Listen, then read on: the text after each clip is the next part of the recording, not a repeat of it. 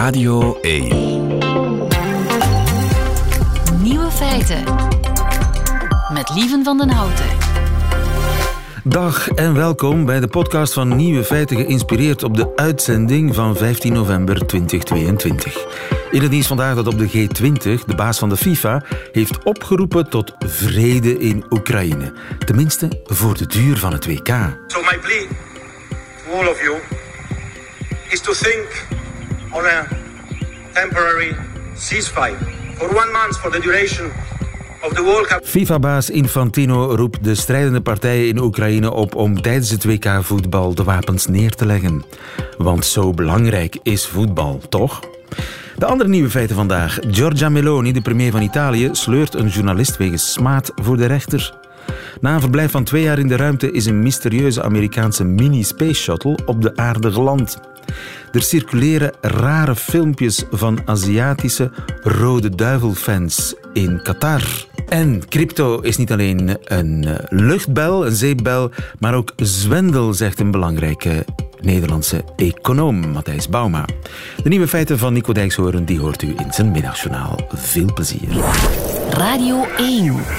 Nieuwe feiten. In Italië moet een schrijver zich vandaag voor de rechter verantwoorden omdat hij Giorgia Meloni een klootzak noemde.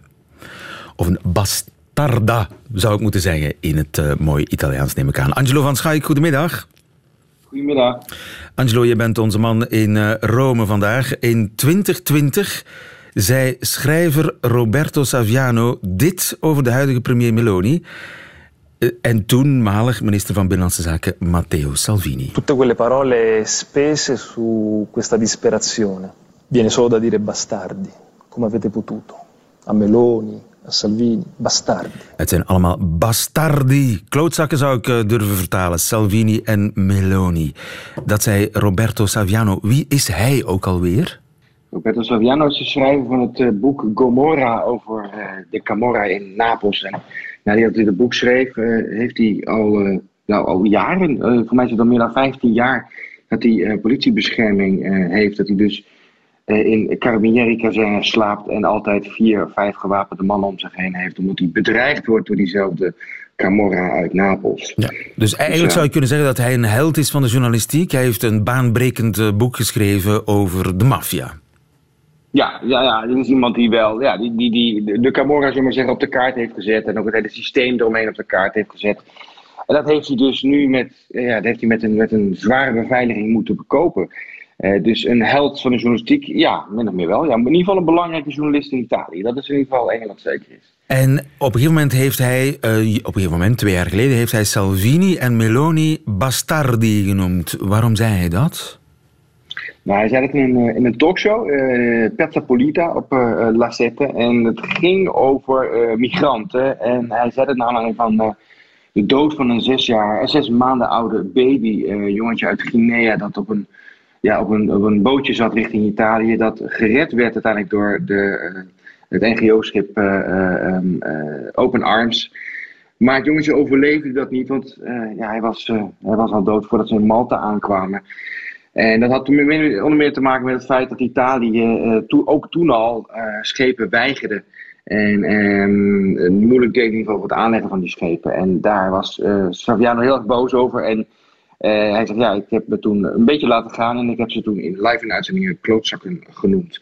En dat is met die, uh, met dat beleid te maken, met ideeën te maken, maar ook met het feit dat Giorgia Meloni immigranten consequent um, uh, um, delinquenten, drugsdealers en verkrachters noemt. Hij zegt dat dat is een, een, stigmatisering dat bijdraagt aan discriminatie en aan, aan rassenhaat. Ja, waarop Meloni hem voor Smaat heeft aangeklaagd. Hoe gebruikelijk is dat in Italië, dat politici journalisten gaan aanklagen voor uitspraken die ze doen? Helaas veel te vaak. Het gebeurt echt regelmatig dat journalisten, of dat journalisten worden aangeklaagd door politici of door de zaken, of zelfs door mafiosi. Als er overheen geschreven wordt, uh, waarin dingen beweerd wordt, of dat er uh, ferme uitspraken worden gedaan dan zeg je, dan zeg je ja, uh, ik, ik klag je aan wegens, wegens smaad. En dan gaat het hele de hele juridische malle molen lopen. En daar zijn heel veel zaken in dit, dit, soort, ja, die, dit soort verhalen ehm, onderzoeken. En in 90% van de gevallen komt het uiteindelijk tot een vrijspraak of een, of een. Uh, maar het is eigenlijk vooral een beetje bedoeld om journalisten onder druk te zetten. Hè, van, kijk, ik, jij moet nu een rechtszaak aangaan, dat kost geld. Misschien heb je dat geld al niet. Kranten hebben dat ook vaak niet. Uh, en freelance journalisten al helemaal niet. En dat betekent dat journalisten voorzichtiger worden met wat ze op gaan schrijven. En uh, ja, zelfcensuur gaan toepassen. En dat is natuurlijk wel erg kwalijk voor de persvrijheid. Ja, het is een soort uh, poging tot intimidatie. Uh, in ja. dit geval moet de beste man zich zorgen maken? Um, ik weet het niet eerlijk gezegd. Bastard die is een vrij, vrij veel voorkomend scheldwoord in Italië. Dus of je dat als smaad kan betitelen, ja, dat moet de rechter uh, bepalen. Uh, ik vraag me af of, of daar de, de argumenten voor zijn. Uh, sowieso, uh, als die al veroordeeld wordt in eerste aanleg, ehm, dan komt daar zeer zeker een hoger beroep. En dan komt na het hoger beroep nog uh, het Hof van Cassatie. Dus voordat het tot een definitieve oordeel, veroordeling kan komen, zijn we sowieso jaren verder. En dat is maar de vraag of dat überhaupt stand houdt. Ja, maar is het, komt dit niet nu ongelegen voor de premier? En Meloni moet zich positioneren als democraten, als ja, ex-neofascisten of, of nog steeds neofascisten. Daar is discussie over. Zij beweert, ik ben een absolute democrate. Ja, dit ja. lijkt alsof ze toch een klein beetje moeite heeft met de persvrijheid. Nou ja, kijk, het, gaat om het, het, gaat om het migratiebeleid. Hè, en daar staat ze vierkant achter. Uh, voor, uh, op dit moment heeft ze weer afgelopen weken geprobeerd om schepen te weren uit Italië. Dat is niet helemaal gelukt, maar gedeeltelijk ook wel. De Ocean Viking van, van Artsen zonder Grenzen is niet naar Italië gegaan, maar uiteindelijk naar Frankrijk gegaan. En dat is eigenlijk de bedoeling van dit, van dit migratiebeleid. En Um, ze zegt, ja, ik, de, kiezers hebben voor mij gestemd, hebben op mij gestemd, hebben, dit onderschreven, dus ik ga hiermee door. Dus in die zin komt het misschien niet eens zo erg ongelegen. Het is misschien wel een, een, bevestiging van Meloni. Kijk, um, je kan niet zomaar alles maken ten opzichte van de premier. En het beleid dat wij voeren, dat wordt door veel Italianen gedeeld. dus um, het kan een versterking zijn van, van haar idee, zomaar maar zeggen. Ja, Aan de andere kant denk ik het kan, ze schiet zichzelf wel een beetje in de voet. Hè? Want Frankrijk zegt, ja oké, we nemen die 230 migranten op dat schip, nemen wij nu op. Maar de 3500 uh, beloofde overplaatsingen, die worden nu stopgezet. Uh, en dat betekent dat Italië misschien zelfs wel van de regen en de druk raakt. En die wordt geïsoleerd raakt. Ja, maar dus de, het kans bestaat dat de uitspraak van de rechter eigenlijk een politieke gevolgen heeft, begrijp ik. Nou, politieke gevolgen denk ik niet zo 1, 2, 3. Ook niet als, als, als, als Saviano niet veroordeeld wordt. Dan wordt het uh, met de mantel de liefde bedekt. Dan gaan we gewoon weer door waar we bezig zijn. Bovendien, het is natuurlijk wel zo. Die uitspraak is gedaan en de, de, aanklacht is gedaan twee jaar voordat zij, uh, voordat zij uh, premier werd. Hè? Um, dus ja, de Italiaanse juridische molens draaien nou eenmaal langzaam. Dus of zij daar nu nog politieke gevolgen van gaat ondervinden, ik denk het eerlijk gezegd niet.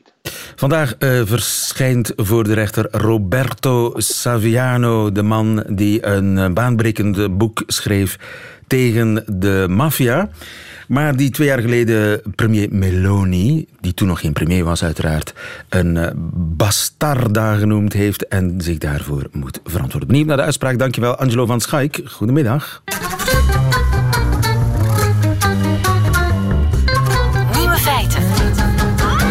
Een mysterieuze militaire drone van Amerikaanse makelij heeft meer dan 900 dagen, dat is 2,5 jaar, in een baan om de aarde gezeten en is dit weekend teruggekeerd naar de aarde.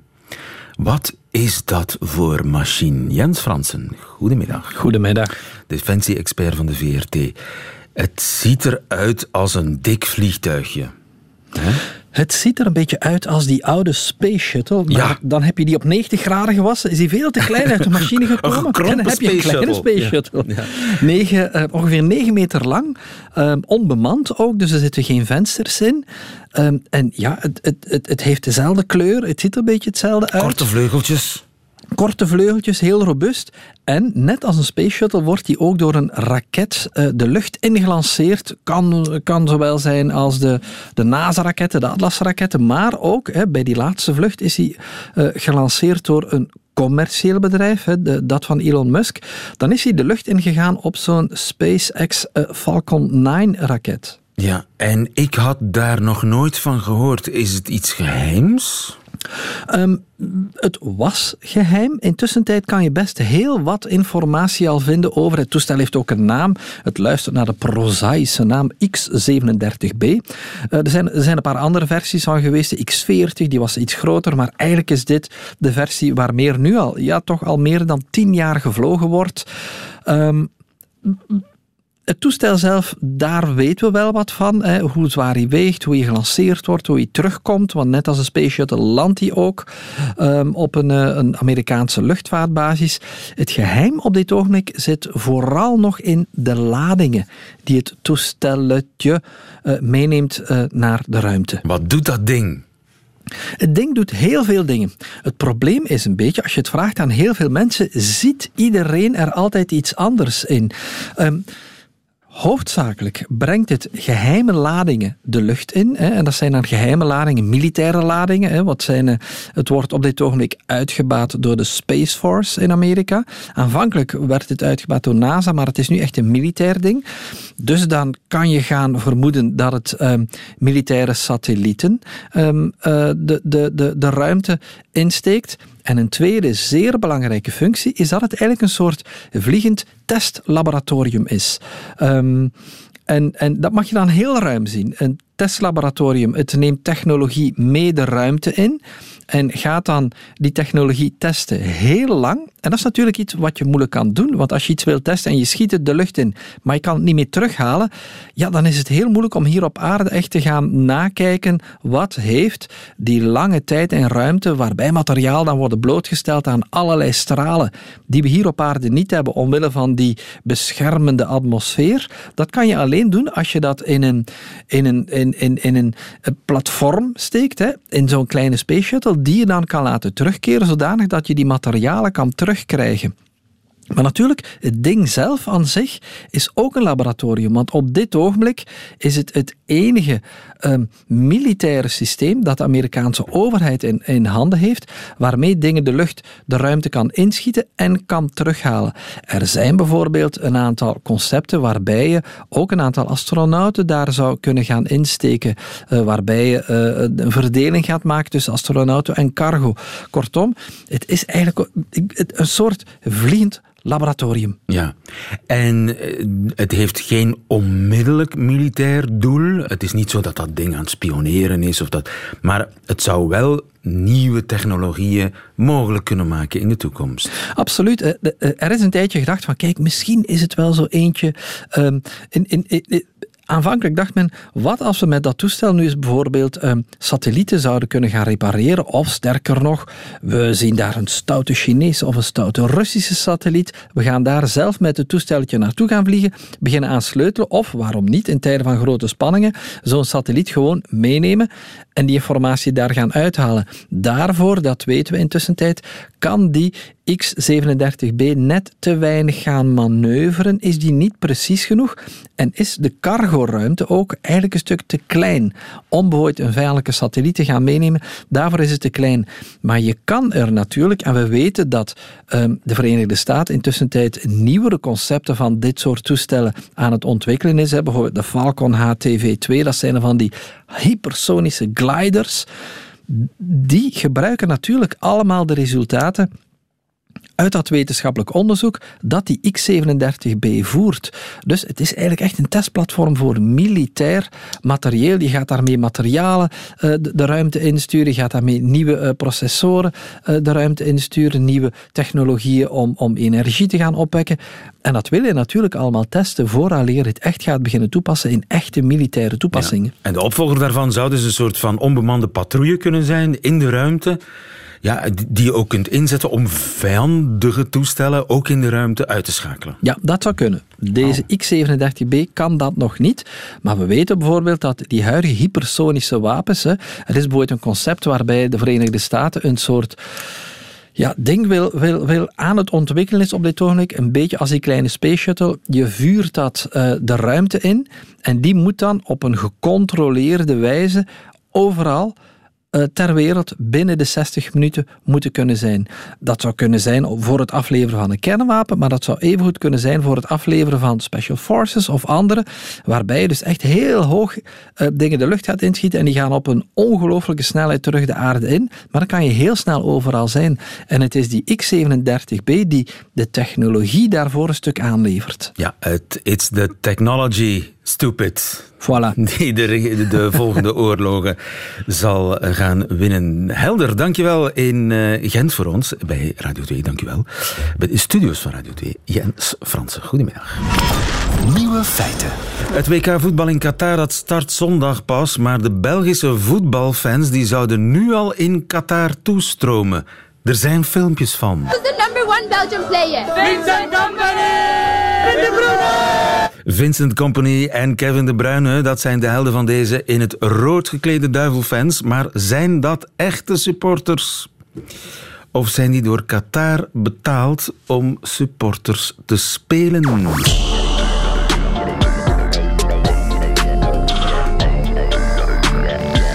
De nieuwe feitenchecker. Rien en Marie, goedemiddag. Goedemiddag. Er zijn uh, meerdere dingen raar hè, aan dit filmpje. Ja.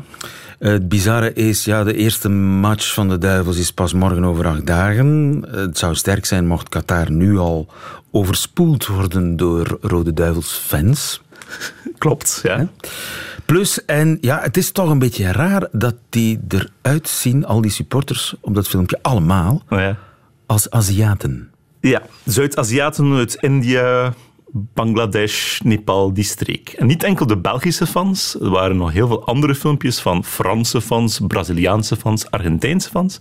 En die zagen er ook allemaal uit als Zuid-Aziaten. Oké, okay. dus al snel reist het vermoeden, hier klopt een wat niet. Hier klopt iets niet dat kon je volop lezen op sociale media. Men zei van, dit zijn inderdaad zogezegd betaalde gastarbeiders in Qatar die gewoon wat geld krijgen om een truitje aan te trekken en dan te gaan zwaaien met een vlag, puur voor de camera's, puur voor de show, om fake sfeer te maken, nu al. Die Qatarezen toch, hè? Ja, dat is, dat, is, dat is het verhaal, dat is de claim. En we hebben het onderzocht met onze okay. redactie. Ik en mijn collega Jeff hebben het onderzocht. Hoe begin je daaraan? Ja, om te beginnen keken we van zou dat kunnen eventueel. En het, het kan eventueel omwille van twee redenen. Het eerste is dat Qatar heeft een beetje de reputatie om in, om in het verleden al bij bepaalde sportevenementen die ze organiseren mensen te betalen om in het publiek te zitten als de tribunes leeg zijn. Dat hebben ze gedaan. Hebben ze gedaan bij een beachvolleybaltoernooi al in 2015.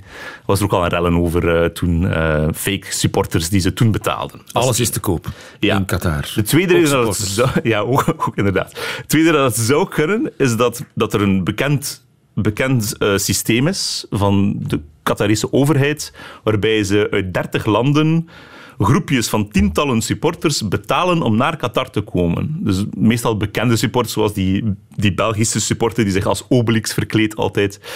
Zo'n mensen betalen ze echt, geven ze gratis tickets, gratis hotels, gratis vluchten om er, om er te zijn, om te kunnen in beeld te komen en ook te zorgen dat die zeker in de... In de dat is ook een vorm van PR. Uiteraard. Ook een vorm van PR. En ze hebben dus een soort um, fan-leaders systeem. Uiteindelijk uit 60 landen hebben ze meer dan 400 fanleaders en influencers betaald om reclame te maken en er te zijn en filmpjes te maken op sociale media. Dus, maar dat is eigenlijk ook gewoon reclame maken. Dat is influencers ja, betalen. Dat, dat, doet, dat doet iedereen eigenlijk. Hè? Ja. Elk bedrijf doet dat. Klopt. De derde reden waarom het zou kunnen kloppen is omdat de bevolking van Qatar bestaat uit 3 miljoen mensen en daarvan zijn slechts 380.000 mensen Qatarezen met een Qatarees paspoort.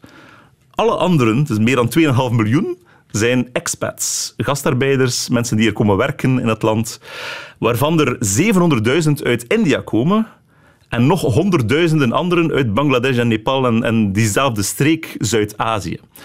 Dus het is op zich niet zo vreemd dat als je supporters op straat ziet in Qatar, dat die in de meerderheid er Zuid-Aziatisch uitzien. Ja. Dus dat lijkt ook wel te kunnen kloppen.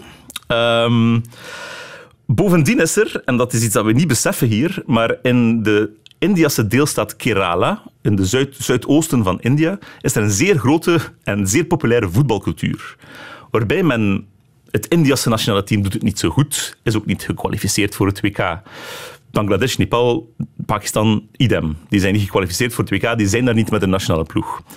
Maar er is een grote cultuur waarbij men fan is van pakweg Lionel Messi of Cristiano Ronaldo of Kylian Mbappé. De grote spelers. Dat zijn mensen die heel erg veel van voetbal houden, maar niet van de lokale spelers. Want die zijn Ook van een lokale spelers, maar als ze eens willen succes hebben op het internationaal niveau, worden ze fan van de ploegen waar die internationale spelers zoals Messi en Ronaldo voor spelen. En ook natuurlijk van de landenteams waar ze voor spelen. Dus er zijn daar gigantische dorpen, helemaal ingekleed in Argentijnse kleuren, Braziliaanse kleuren. Er worden daar kartonnen eh, Messi's en kartonnen Ronaldo's van vier meter hoog in de straten geplaatst. En dat is een, zeer, al jarenlang, een grote voetbalfancultuur daar. Ja, daar maar dus dan heb je het eigenlijk over de herkomstlanden van veel van die Ja, expats. Klopt.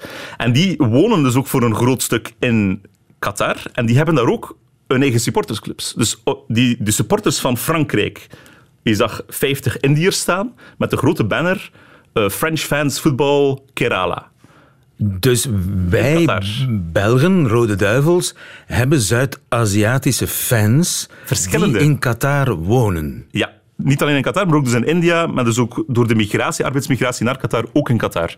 Er, zijn dus er is een eh, Facebookgroep met 4000 volgers en die, ja, die plaatsen dezelfde filmpjes van de goals van de Rode Duivels uit het verleden eh, en, en eh, foto's van Hazard die toekomt eh, op, op training. En ja, die zijn fans. Ik zit in verschillende WhatsApp-groepjes met die fans die in allerlei in, Indiase talen allerlei verhalen over de Rode Duivels vertellen. Dat, dat, dat fenomeen bestaat wel. Ja, dus zou het best kunnen dat die fans die we zien in dat filmpje, dat dat echte fans zijn, geen fake fans. Ja, het zijn waarschijnlijk ook echte fans, maar er is er nog de vraag natuurlijk, in hoeverre wordt dit fenomeen ondersteund vanuit de Qatarese overheid?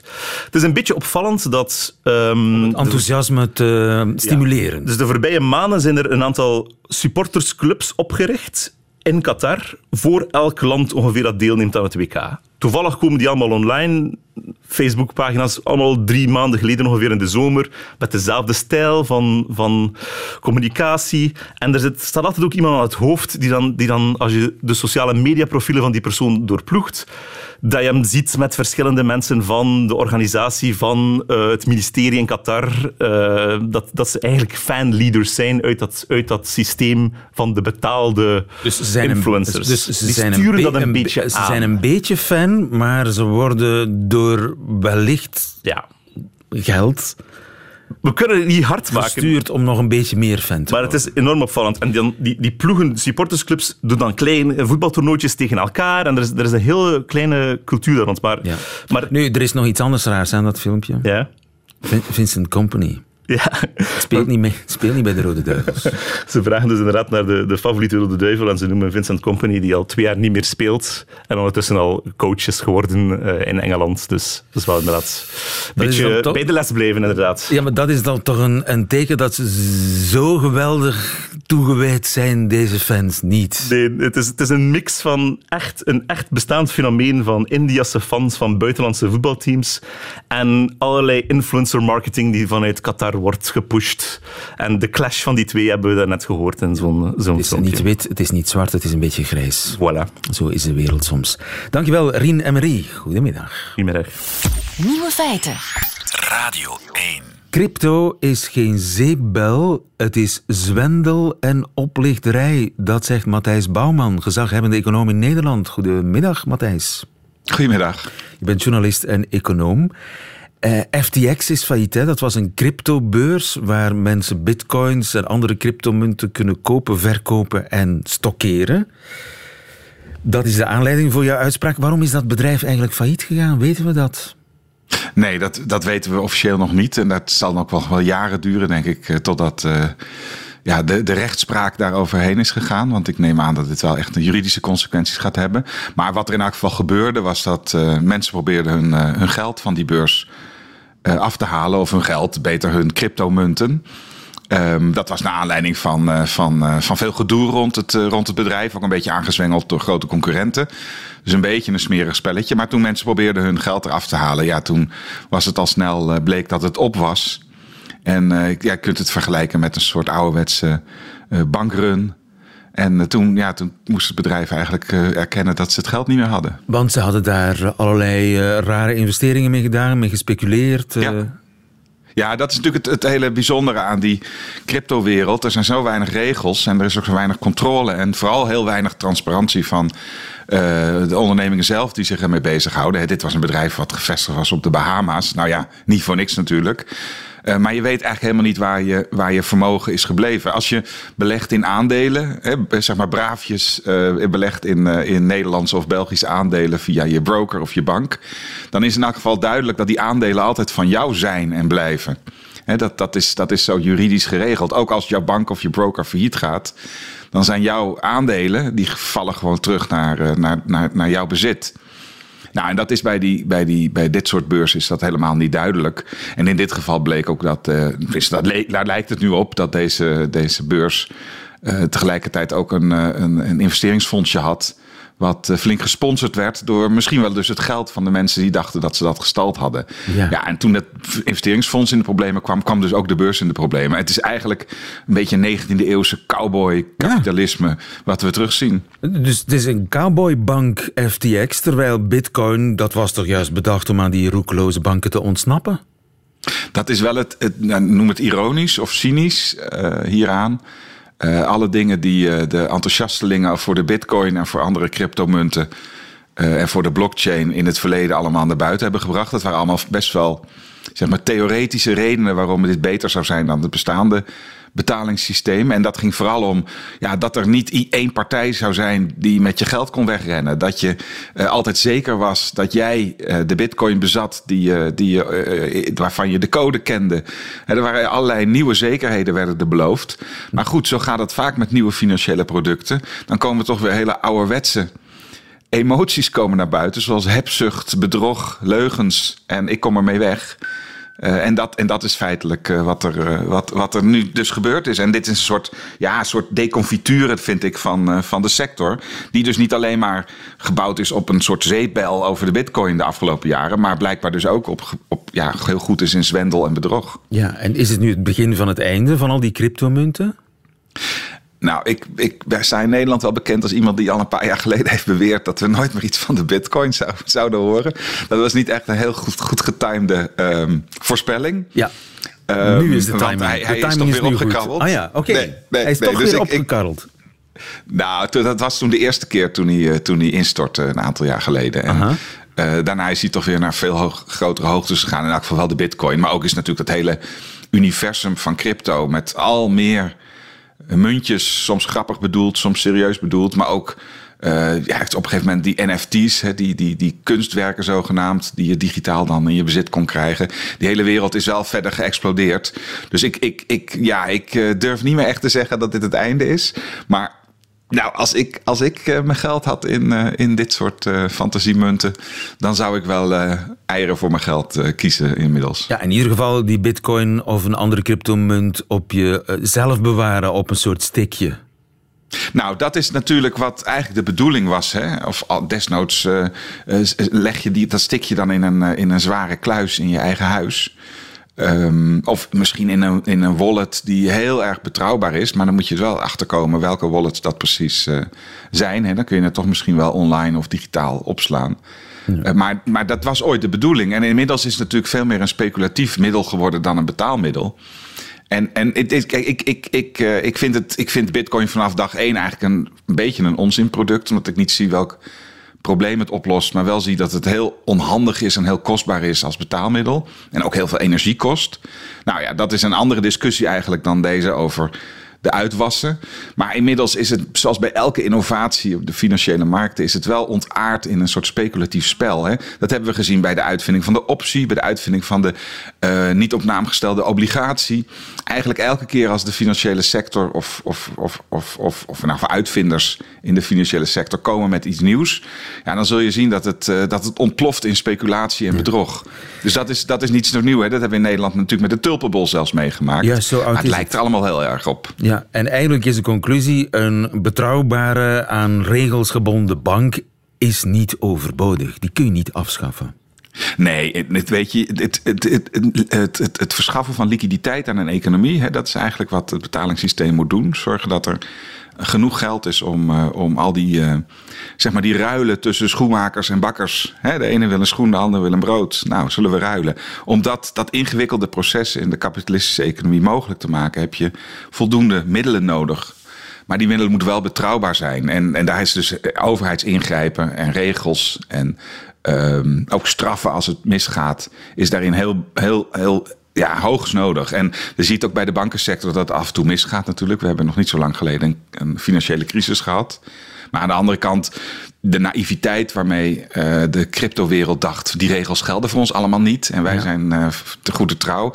Ja, daar moet ik wel om lachen. Het zijn ook vaak mensen natuurlijk die helemaal geen economie gestudeerd hebben... of kennis hebben van economische geschiedenis... maar veel meer houden van de techniek van de bitcoin. En dan ja, toch vaak tegen oude economen zoals ik zeggen van jullie snappen het niet. Nou, ik denk langzamerhand dat we kunnen zeggen we snappen het precies. Het is gewoon hetzelfde als vroeger. Matthijs Bouwman, dankjewel. Goedemiddag. Radio 1. Nieuwe feiten. En voilà, dat waren ze, de nieuwe feiten van 15 november 2022. Alleen nog die van Nico Dijkshoorn, die hoort u nu in zijn middagjournaal. Nieuwe feiten. Middagjournaal. Beste luisteraars. Binnenkort sta ik samen met mijn bandje, de Hank 5, in verschillende theaters. En dat is iets waar ik mij intens op verheug. Op de voorstellingen natuurlijk, maar ook op de gebruikelijke ontmoetingen met theaterdirecteuren. Ikzelf ken geen vreemdere beroepsgroep. Ik zal u precies vertellen hoe dat gaat. Iedere theaterdirecteur in Nederland, en misschien ook wel in Vlaanderen, denkt dat je je als artiest vanaf je jeugd 23 uur per dag hebt verheugd op een bezoek aan zijn theater. Ja, je ligt in je bedje en je denkt ooit, ja ooit, zal ik in theater De Vlasbaard in Uden staan. Ooit zal ik triomfen vieren in theater De Papieren Hoed in Koevoorde. Vaak staan theaterdirecteuren tien minuten na aankomst voor je neus en vragen ze of je het een uniek theater vindt. Ze laten je het podium zien en kijken ondertussen naar je gezicht of je wel verbaasd genoeg bent. Ik heb geleerd dat ik eigenlijk altijd met open mond de zaal in moet kijken. En daarna moet ik mijn handen voor mijn gezicht slaan. Daarna zeg ik meestal dingen als: Ach nee, kijk nou eens toch. Met echte stoeltjes in de zaal. En ook nog eens een gordijn dat open en dicht kan. Dat zie je echt nergens anders. Vooral die laatste zin is heel erg belangrijk. Theaterdirecteuren willen ongelooflijk graag horen dat zij iets hebben wat je nergens anders ziet. En dat kan eigenlijk van alles zijn: stromend water, elektriciteit, een gangpad midden in de zaal. Ik heb ooit, vlak naast een directeur, gezegd: een eigen wasbakje in mijn kleedkamer. Waar heb ik dat aan verdiend? Daarna volgt onherroepelijk de rondleiding door het theater. Je loopt met de theaterdirecteur door een gang vol met foto's. En bij iedere foto vertelt hij iets. Je staat voor een foto en dan zegt hij of zij: Kijk, dit is Wim Helsen. Pas drie jaar oud was hij toen. Ik zag meteen dat het een hele grote zou worden. Als de rondleiding klaar is, volgt meestal het klassieke nekschot. De theaterdirecteur zegt: Voor vanavond zijn er vier kaarten verkocht. Twee daarvan door mijn eigen kinderen. We hadden er iets meer van verwacht. We dachten, hij is op de radio. De mensen komen wel, maar nee dus. Vorige week stond hier Schele Rines met zijn one-man show. Totaal uitverkocht. Daarna, luisteraars, wil ik altijd met alles wat ik in mij heb naar huis en snikkend in de armen van Tanja vallen. Maar dat kan niet. Ik speel die avond voor vier mensen. En één daarvan is altijd Lieve van der Houten. Hij heeft nog geen voorstelling van mij gemist. Ik wil hem daarvoor eindelijk eens bedanken. Bedankt, lieve.